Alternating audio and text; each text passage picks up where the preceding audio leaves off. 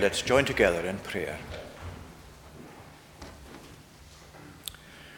O Lord our God, we do enter into that spirit of the psalmist, who not only gave you thanks for all that you were to him and to your people, but also sought that your glory would spread abroad throughout the earth.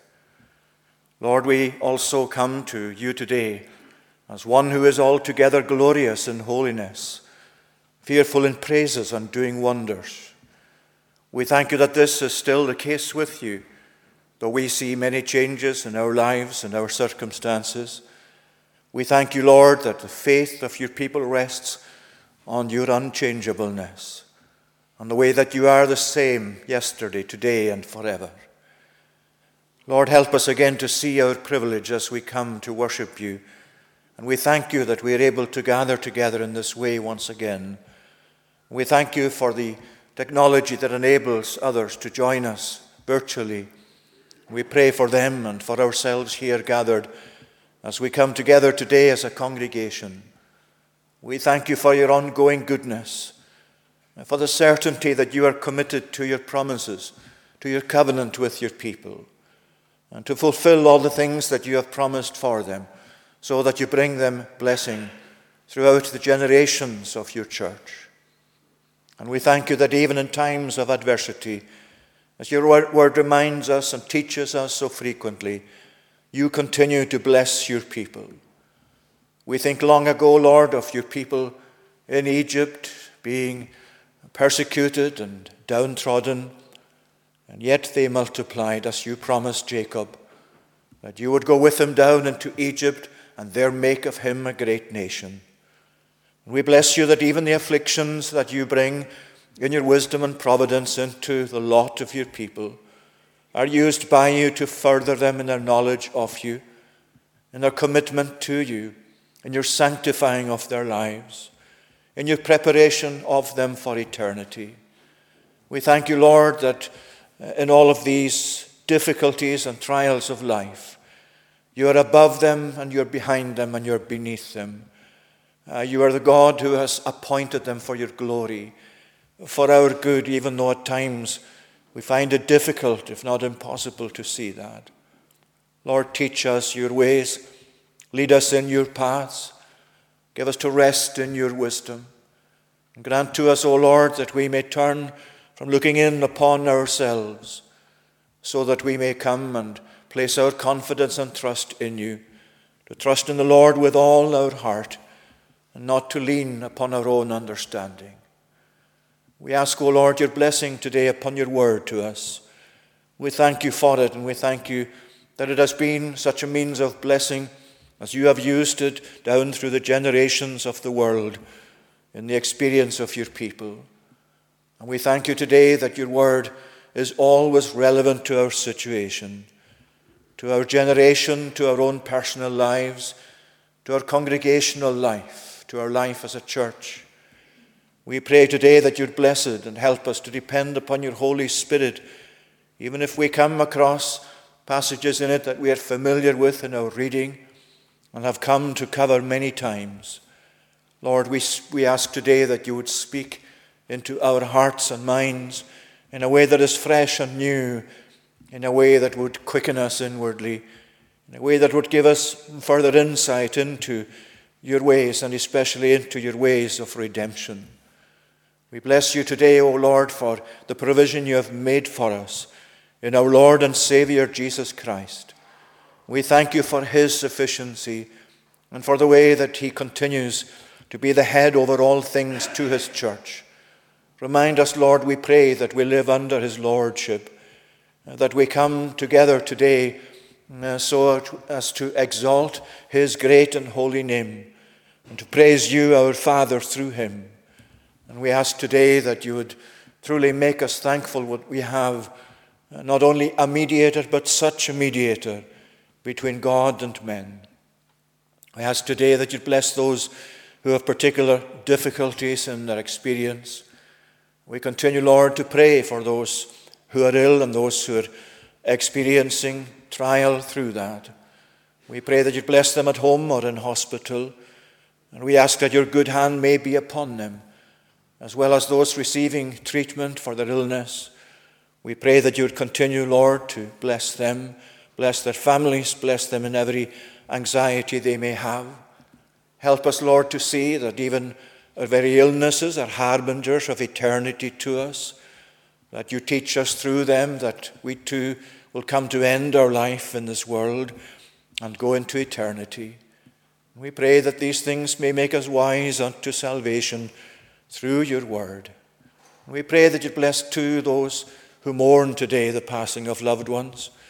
O oh Lord, there has been uh, such a lot of mourning over this past year and more in the life of our nation, in the life of our world. There are so many people, O oh Lord, who have come to lose loved ones not only through uh, this virus but other means as well. We pray for those close to ourselves who we know have lost loved ones, especially in recent times. We continue, Lord, to pray for them uh, throughout the various ways in which uh, they need your grace. We give thanks that you are able to meet their need. We continue to pray especially uh, for Ruth and for Finlay as they continue to grieve over little Finlay's passing. And we pray for their families and pray that you'd continue to uphold them and lead them through this time of trial and affliction. As we would pray, Lord, for all who have suffered loss continue, and continue to miss loved ones. We pray too for little Jessica in her illness. We pray for her and for her parents and for their, her grandparents. Lord, asking that you would continue to bless her as we give thanks for a measure of improvement in the past week. And we pray that you will continue to uphold them and grant your blessing to her in her young days. Uh, graciously, Lord, look after them, we pray. We ask that you would bless all other families we know in our community and in our congregation here who need you and need your support at this time. We pray for those with mental health issues. We pray for those who have begun to lose some of their faculties of mind or body. We pray for them and for their families, asking, Lord, that you would be pleased to bless them. Uh, too, we pray, those far from us today that we remember, especially those who are engaged in mission. We pray for Muriel. We ask that you'd bless her, O Lord, in her circumstances uh, when the COVID virus has increased and reached the area she herself is in. Uh, we ask, O Lord, that you'd grant her your protective care and blessing and give her, we pray, that she may soon be vaccinated along with many others in that nation. And we ask that you would bless all others, Lord, at this time that we commit to you involved in mission work. We think of uh, Suraj in Nepal and Lord, we know the devastation this country has suffered, uh, not only through the COVID virus, but through earthquakes, through floods, through various disasters that have come upon them. And we pray for him and we pray for them today. We pray for Pastor Jock in South Sudan.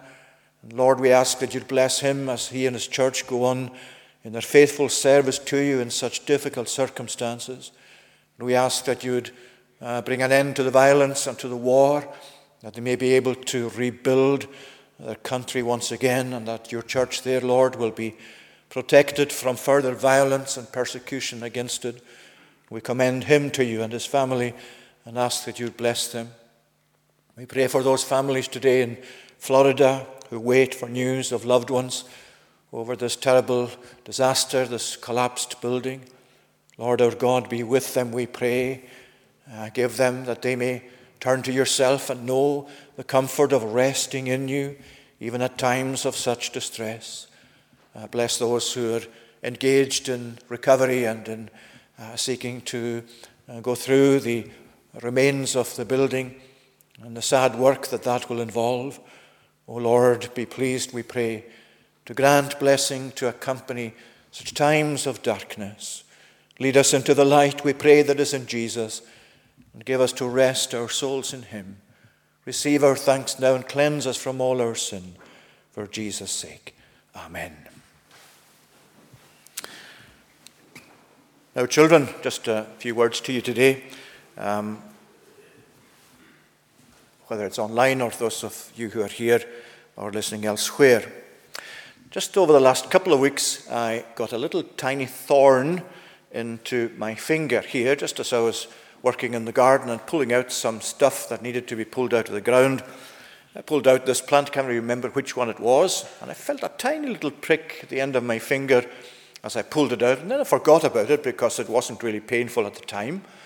But um, a couple of days afterwards, I started to feel a bit pain in it, and especially when I touched the tip of my finger, touched something hard, it was quite sore. And I looked to see if I could see this thorn, and I couldn't see it. It just wasn't visible under my skin at all. So I left it. And yet the next day after that, again, it really hurt. So I decided I'd have to look at this and try and get it out. So I did what you see on, have you ever seen the program, The Repair Shop? There's a couple of these uh, experts who repair things and they wear a couple of pairs of glasses. So I couldn't see this with one pair of glasses, so I put on another pair of glasses just so I could maybe get magnification on the end of my finger. And there it was, a tiny, tiny wee speck I managed to find it. And then eventually I managed with a, a tweezer and a needle to finally pull it out. And it was so small, I could hardly see it at all. And I couldn't see it without glasses on the tip of my finger. Your eyesight as children would probably be able to see it much more quickly. But you know, if I'd left that and not done anything about it, it could well have come to the stage where it become infected.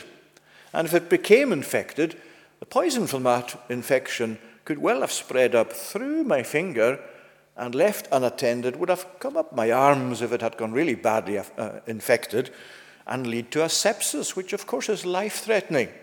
So, from the tiniest little, uh, little thorn in my finger, I could have lost my life if I'd neglected it and not bothered to do anything about it. And, you know, that's really how it is with our sin.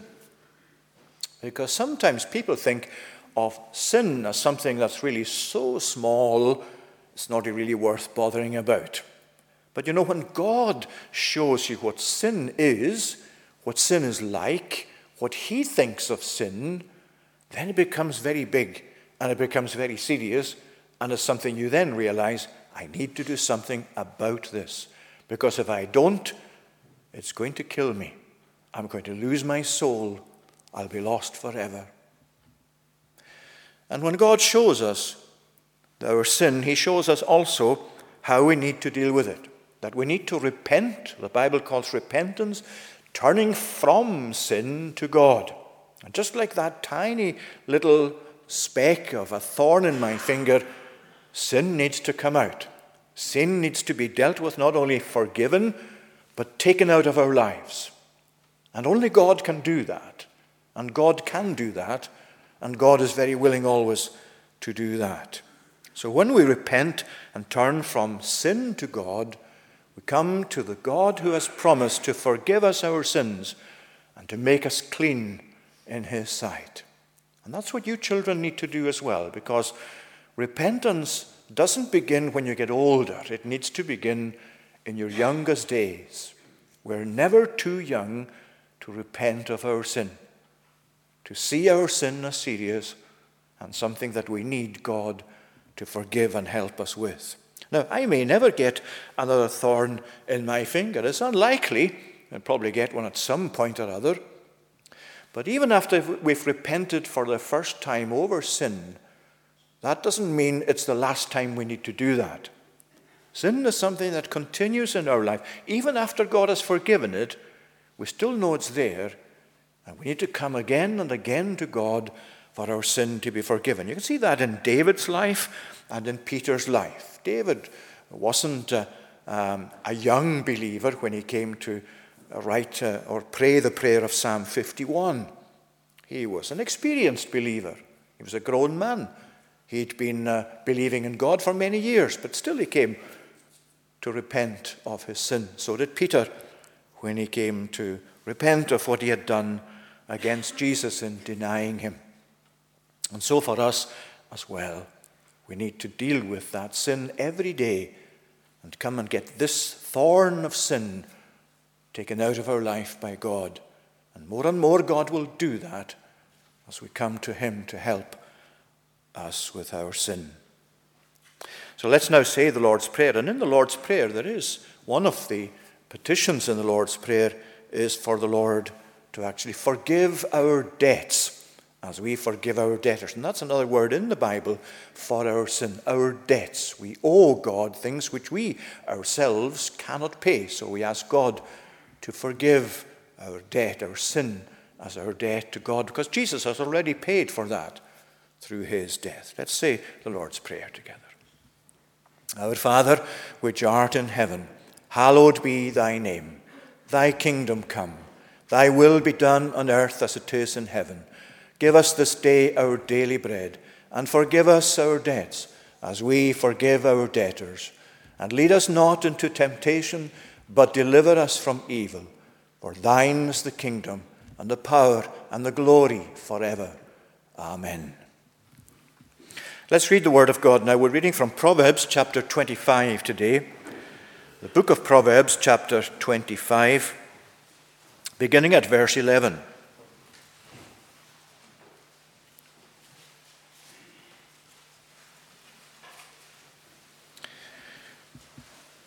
A word fitly spoken is like apples of gold in a setting of silver.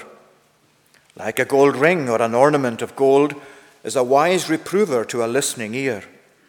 Like the cold of snow in the time of harvest is a faithful messenger to those who send him. He refreshes the soul of his master. Like clouds and wind without rain is a man who boasts of a gift he does not give. With patience, a ruler may be persuaded and a soft tongue will break a bone. If you have found honey, eat only enough for you, lest you have your fill of it and vomit it. Let your foot be seldom in your neighbour's house, lest he have his fill of you and hate you. A man who bears false witness against his neighbour is like a war club or a sword or a sharp arrow. Trusting in a treacherous man in time of trouble is like a bad tooth or a foot that slips. Whoever sings songs to a heavy heart is like one who takes off a garment on a cold day and like vinegar on soda. If your enemy is hungry, give him bread to eat, and if he is thirsty, give him water to drink. For you will heap burning coals on his head, and the Lord will reward you. The north wind brings forth rain, and a backbiting tongue angry looks. It is better to live in a corner of the housetop than in a house shared with a quarrelsome wife. Like cold water to a thirsty soul, so is good news from a far country. Like a muddied spring or a polluted fountain is a righteous man who gives way before the wicked. It is not good to eat much honey, nor is it glorious to seek one's own glory. A man without self control is like a city broken into and left without walls. Amen. May God bless that portion of His Word to us. I'd like us to think of the final few verses of this chapter that we've read, verses 25 to 28 here in Proverbs chapter 25. Many verses, as you know from the book of Proverbs, are quoted in the New Testament. In this passage itself, you find uh, Paul is right when he's writing to the Romans. Uh, in verse 21 here, he more or less just picks them up word for word. If your enemy is hungry, feed him, give him bread to eat. If he's thirsty, give him water to drink, for you will heap burning coals on his head. In other words, don't, don't retaliate with evil for evil. Uh, do good instead of responding uh, in the way that people sometimes may mistreat us. And when you look at how Jesus taught, as you find recorded in the Gospels, You'll find that many times Jesus taught in a way that was similar to the way that Proverbs set, sets out its teaching. It uses the style that you find in Proverbs. You find it often in the way that Jesus uh, sets out his teaching as you see it in the Gospels, especially in uh, phrases like, the kingdom of God is like. Uh, Jesus often compared spiritual things by things that you find in everyday life, or maybe used things you find in everyday life to illustrate some very important spiritual matter for us. The kingdom of God is like treasure hidden in a field, or whatever it was. And these verses really are the same style of presenting truth to us as you find there in Jesus, or vice versa. It is here saying it's uh, like cold water, like a muddied spring, um, like a city broken into. So it's using comparisons in order to present uh, aspects of our lives to us, especially moral issues, things that are important spiritually and morally, are what you find in this passage. Um, so that as you follow through the various likes, these four likes, you'll find certain things about four types of life, four types of person, four types of life that you find described there. I'm going to deal with them as four types of life. Well, of course, that's really just saying the same thing as four different types of people, the people who live these lives. In verse 25, you find uh, what we'll call the refreshed life. Refreshed as cold water refreshes a thirsty soul. Verse 26, the misleading life.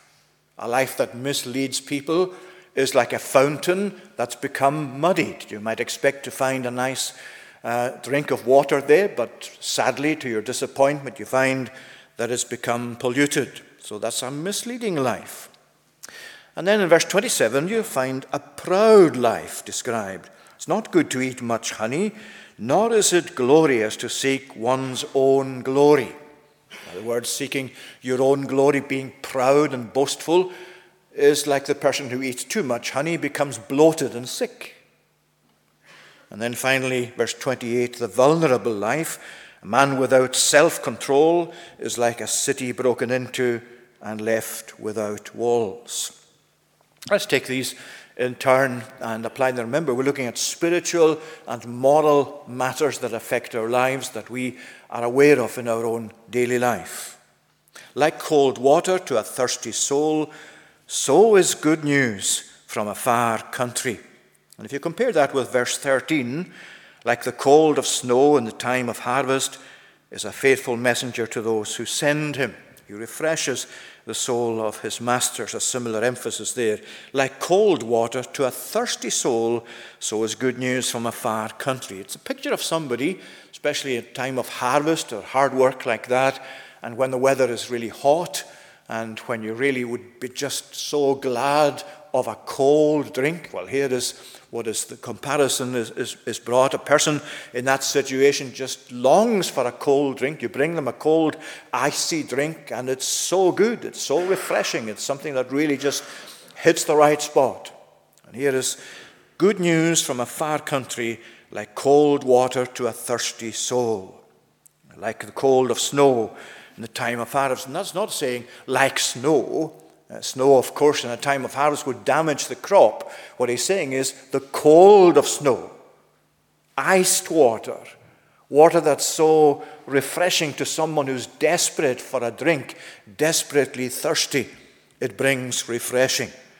And so when there's good news comes to a, a soul that's thirsting for good news, that is like that cold drink to somebody who is sweating out in the fields, just needing to have a nice drink to refresh their, their bodies. You remember Jacob. He thought his son Joseph had been killed. That's the version that his, Joseph's brothers, his other sons, gave him. And he grieved for the loss of his son. Of course, Joseph wasn't dead, they were just spinning him a lie and doing so to protect themselves in, much, in, in, many ways. But of course, when news came back uh, from his sons, having gone to Egypt, news came back with their sons. They had met Joseph, and they came back to Jacob. Joseph is still living. And you remember what the Bible says the spirit of Jacob revived.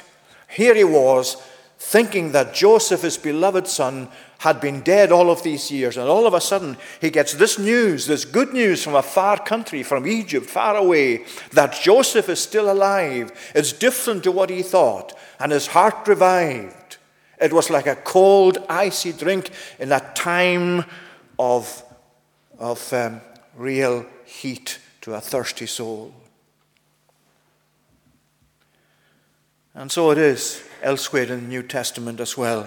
Let me just read you from Paul's letter to the Thessalonians, the first letter to the Thessalonians, and chapter 3 and verses 4 to 8. Now, this was Paul. He was looking for news from the Thessalonians. They'd come under afflictions, they'd come under some persecutions for their, for their acceptance of the gospel and of Jesus. And this is what he said When we were with you, we kept telling you beforehand that we were to suffer affliction, just as it has come to pass, and just as you know. For this reason, when I could bear it no longer, I sent to learn about your faith for fear that somehow the tempter had tempted you and our labor would be in vain. But now that Timothy has come to us from you and has brought us the good news of your faith and love, and reported that you always remind, remember us kindly and long to see us as we long to see you, for this reason, brothers, in all our distress and affliction, we have been comforted about you through your faith. For now we live if you are standing fast in the Lord. You see, the, the, apostle there was concerned that the afflictions that had come upon the Thessalonians, this little church that he had um, so nurtured and was so precious to him, that somehow or other that Satan had led them away, that the tempter had tempted them away from following Christ, that the afflictions would have just uh, meant for them that they'd say, Well, this is no use, this is not what we expected. But instead, Timothy, who was sent to them, Timothy came back with the good news. No, it's all right. They haven't gone away from the faith. They haven't departed. They haven't apostatized. They haven't backslidden. They're still remembering you in prayer. And they are still going on in their faith in Christ. And that was just for Paul, like this version Proverbs is saying, like cold water to a thirsty soul, so is good news from a far country. How important that we ourselves share good news. You know, one of the things we really miss and have missed so much is being together and sharing together in the things of the gospel. And we long for the day, and we hope it's soon when we'll be able to do that once again. We hope it'll be within the next month, certainly, as seems to be the case, but we wait and see. But remember how important it is to share the good news of Christ and the good news of the Christian life. There is so much bad news in the world, and most of what you find reported is bad news and sad news, and news about disasters, and news about uh, all sorts of things that fill your heart with gloom. We need to share together in this great news of Jesus and what Jesus means to us, what it is to be a Christian, how we deal with afflictions, what sort of things have been in our experience as we've followed Christ? These are things to share. It's good news because it's come from God and it's about God and it's about life and it's about Jesus and it's about hope. Good news from a far country. You remember, um, especially when Jesus was born, in Luke chapter uh, 2, verse 10, we find the celebration of that fact. The angels came to bring the good news. Behold, we bring you good news of great joy to all people.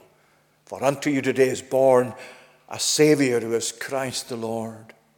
And when Jesus rose from the dead, here you find these two disciples walking disconsolately on the way to Emmaus in Luke 24. And their heads are down, and they think he's gone. We thought that this was he who should have been the Saviour of Israel. Jesus came unrecognized and started walking with them. And they began to speak to him, and he began to speak to them. And he spoke to them about why they were so disconsolate. And you remember how the story goes. And then he revealed himself to them when he started expounding to them in the scriptures beginning at Moses and all the prophets and in the Psalms, he expounded to them in the scriptures the things about himself. And what was their testimony afterwards? Did not our heart burn within us when he taught us along the way? You see, it had come to them as good news from a far country. They were in this gloomy country of thinking that Jesus was dead that he was gone, that he was not after all the deliverer of Israel. And here he is, just like Joseph in the experience of Jacob. Here is Jesus in the experience of these disciples. What does it do for them? It refreshes them, it brings them to, to, to be again revived in their spirits. And so it is for ourselves. Nothing revives your soul the way the truth of God does. And you notice it says here, like cold water to a thirsty soul. And you can carry that imagery into the spiritual meaning and application of the verse as well. Because it's only when you're really thirsty and then you get a drink of cold water that you appreciate that water for what it is. Without the thirstiness, you're going nowhere like appreciating that water, that iced water for what it is. That's what the adverts play on, isn't it? You find these adverts for uh, whether it's a, a cold uh, soft drink or whatever it might be, but you'll find in the advert that is held out before you, and there's all these drops uh, dripping down the glass or the, the can as it's held out for you, and you really think, wow, that looks really good. I could do with a drink of that just now. When you're really thirsty, then you really appreciate a drink of cool, cold, iced liquid, water especially. How is it with my soul today? How is it with your soul? Are you thirsting for God? Are we really thirsty in there? Are we really thirsting in a spiritual sense after Christ? It's a challenge. It's a great challenge, but it's a challenge I must put to myself. Do I enter into a pulpit without being myself thirsty after the Lord? Yes, sometimes I do. Do you listen to the gospel preached sometimes without being able to say, Well, I'm thirsting after Christ. I really need Christ. More and more I recognize my need. Sometimes you probably do. But pray for that thirst, friend. Pray, as I must pray, that God will make us thirsty and make us thirsty increasingly for Jesus. You remember David, Psalm 63. There he was, out in the desert somewhere, where he couldn't actually have access to the temple that he longed to be back in. My, thought, my soul thirsts for God. My soul craves for the living God. I want to experience you here saying, as I have seen you before in the holy place, to admire him, to be again in his presence. If you have lost, and if I've lost my thirst for Jesus, ask God to restore that. You can't recreate it yourself but the Holy Spirit will give it to you. The Holy Spirit will bring that thirstiness to your soul that only Jesus can answer. And what an answer it is! Because when you come with a thirsty soul to experience the Lord drawing near to your heart, you'll be able to say, That really is good. That is really refreshing. That has done me such good. A thirsty soul leading to a refreshed life. Pray that God will keep you thirsty and that God will keep bringing you this wonderful, refreshing liquid of the gospel and of Christ in the gospel to meet your thirst. Secondly, there's a misleading life. Verse 26, I need to hurry on.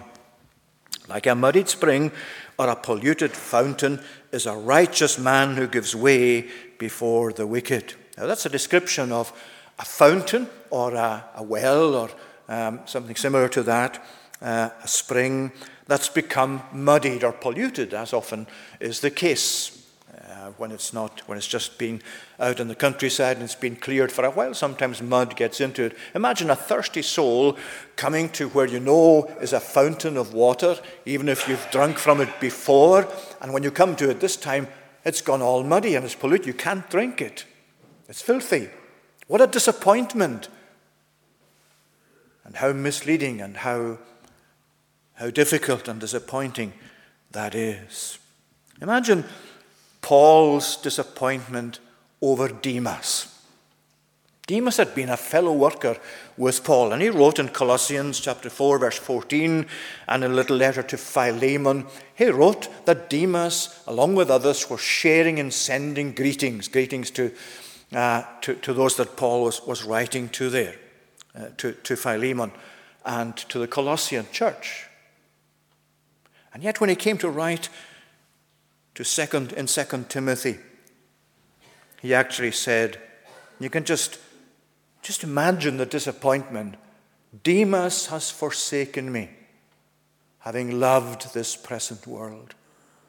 What a contrast to what he wrote about him previously. Demas has forsaken me, he's turned away, he's gone, he's no longer with me, he's turned his back upon all of this. Here was Demas, who was once a fountain in the profession of faith that he made, who had possibly helped some people along the way in their spiritual journey. But here he was, he turned his back. It become a disappointment to Paul. He's turned away from following the Lord, he's gone back to the world, having loved this present world.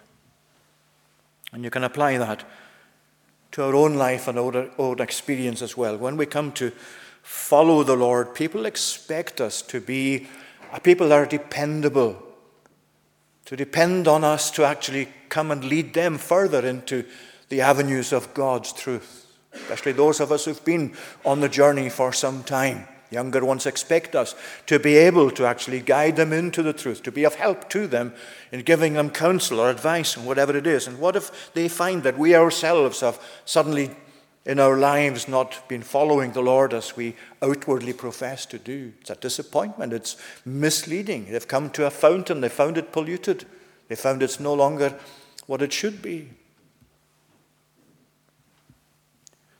And you know, we can find that's applicable too to uh, the situation of the wider church, not just in terms of our personal life, though it's important there. It's also applicable to the, the wider church as well. And in the present day in which we live, sadly, so many prominent evangelicals have come to actually follow the ways of the culture, the ways of the world, the ways of society, over all sorts of things like marriage and relationships and sexual ethics, all of these things. They've come to cave into the pressure of the world.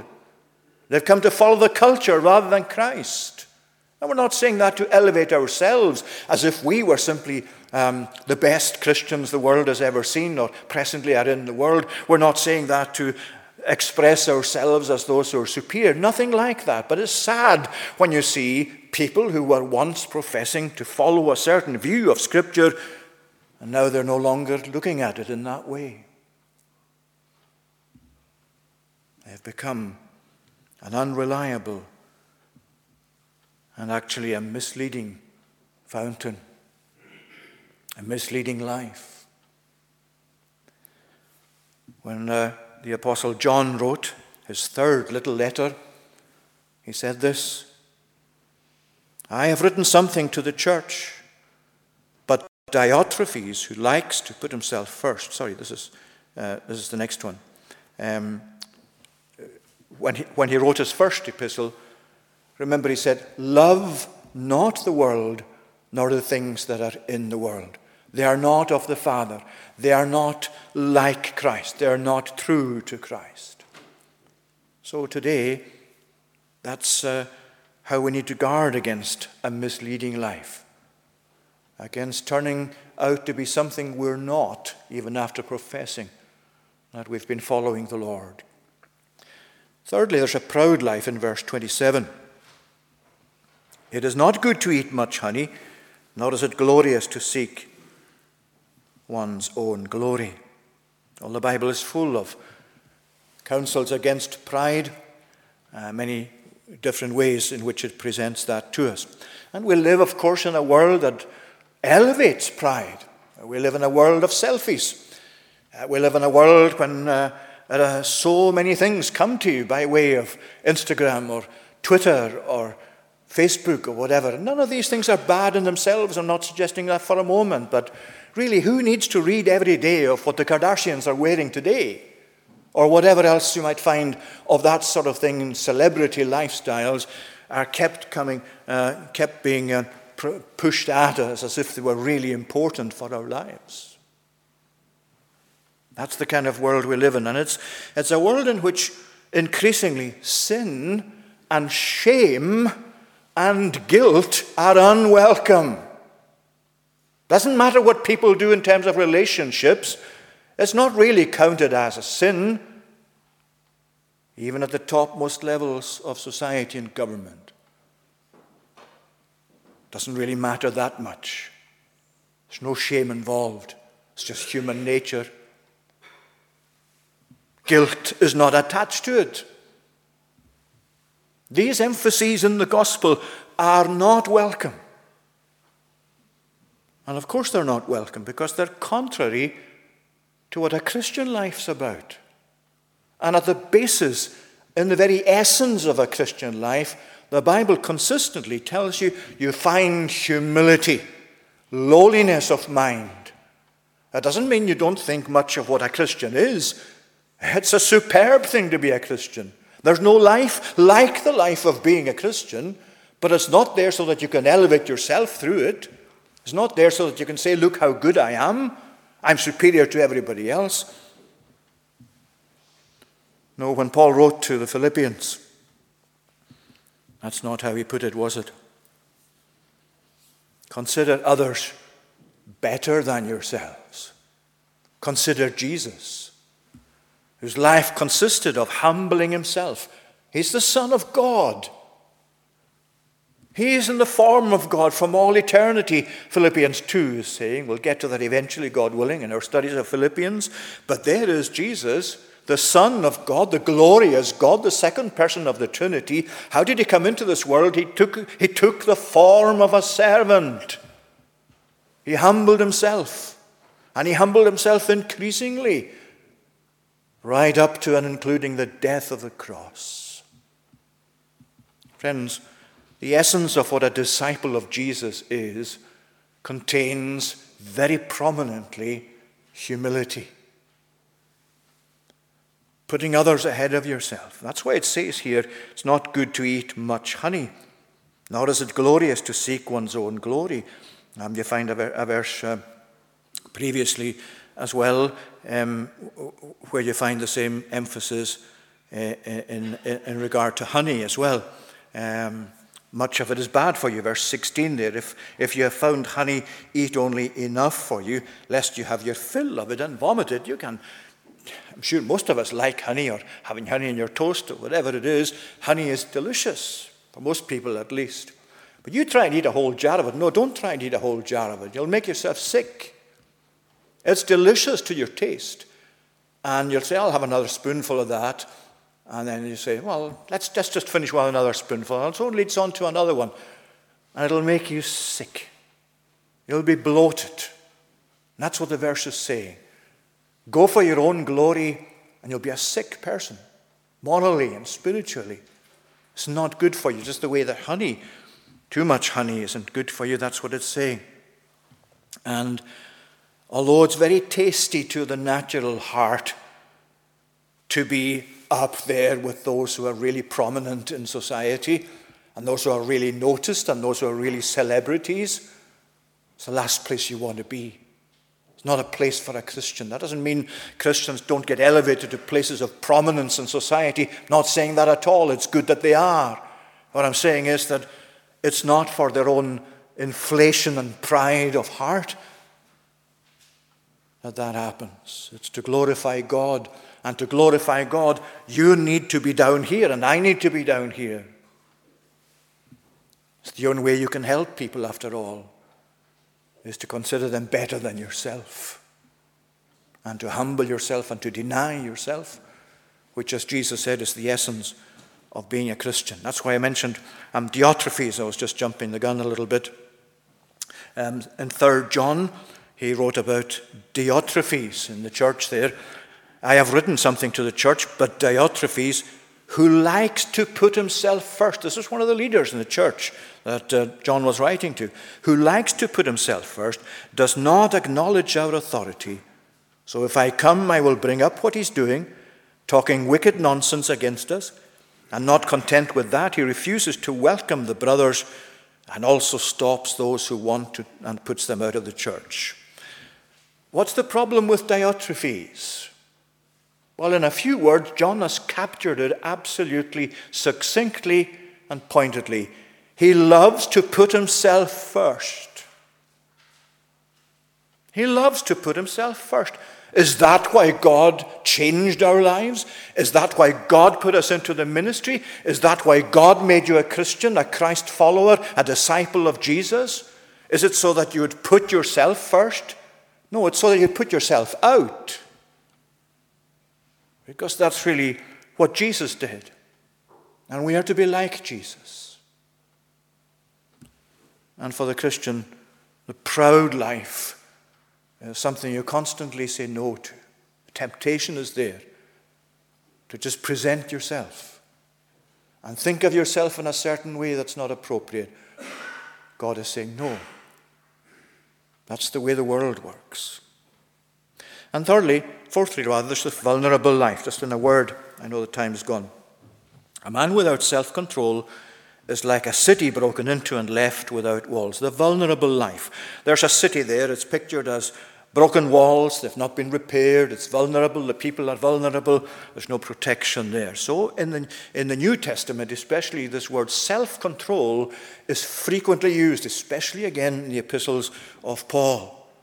Um, and as part of the way by which a person being a new creation in Christ shows that new creation, shows that that's really happened in their life. Let me just give you a few texts. Uh, 1 Corinthians 7 and verse 9, which has to do with sexual control, control of one's urges in a sexual way. Are you saying there, if uh, you can remain unmarried and a servant of Christ, that's all well, but if you can't, if you can't control your passions, then it's better to burn. In other words, it's against sex out with marriage. It's against what's so common in our world self control. It's part of the Christian life. Go on in Galatians chapter 5. Self control is one of the fruit, or part of the fruit, one element of the fruit of the Spirit is self control. And then in 1 Timothy chapter 1, verse 7, and then contrasting it with 1 Timothy 3, verse 3. Let me just read these two verses and you can see the contrast. For God gave us a spirit not of fear, but of power and love and self control. And then the opposite, understand this, that in the last days there will come times of difficulty, for people will be lovers of self, lovers of money, proud, arrogant, abusive, disobedient to their parents, ungrateful, unholy, heartless, unappeasable, slanderers, without self control. Sounds familiar, doesn't it? That's the society you and I live amongst. That's why self control is such an important feature in your Christian life and mine. Because it's a beacon to a world that's full of spiritual and moral decay. It calls them back to conscience, to God's truth. So strengthen the walls of your heart. Strengthen the walls of your heart as a city needs to be protected, in those days at least, against an enemy. By prayer, by dependence on Jesus, by fellowship with God's people much as you can. Strengthen the walls of your heart. So these are the four lives the refreshed life, the misleading life, the proud life, the vulnerable life. Billy Sunday, who was a prominent evangelist in the early uh, 1900s, I think he died in 1935 or so, uh, in America. But when he joined the church that he joined there, uh, an older Christian went to him and he put his arm on his shoulder and he said, Billy, there are three simple rules I want to give, I, I can give you, and if you hold to them, you will never write backslider after your name. And then he went and said this Take 15 minutes each day to listen to God talking to you. In other words, read your Bible. Take 15 minutes each day where you talk to God. In other words, prayer. And take 15 minutes each day to talk to others about God. In other words, witness. Show that you're a Christian. 15 minutes to listen to God, 15 minutes to talk to God, 15 minutes to tell others about God. And if you and I do that, and if we, if we apply that to these four types of life, well, it's almost certainly the case that we will not be backsliders either. May God bless us to that end and bless His word to us. We're going to conclude by singing Psalm 37 in the Scottish Psalter. Psalm 37, verses 29 to 34 The just inherit shall the land, and ever in it dwell. The just man's mouth doth wisdom speak, his tongue doth judgment tell. Psalm 37, page 255 of uh, the books, if you've got your own books with you. Um, the just inherit shall the land, and ever in it dwell.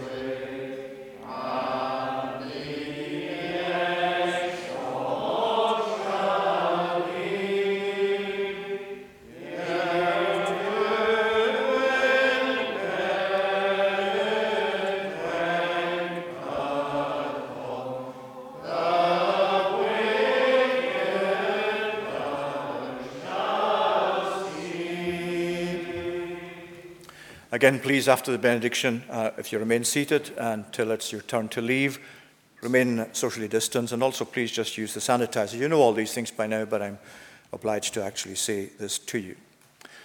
We'll say the benediction. Now may the grace of the Lord Jesus Christ, the love of God the Father, and the communion of the Holy Spirit be with you now and evermore. Amen.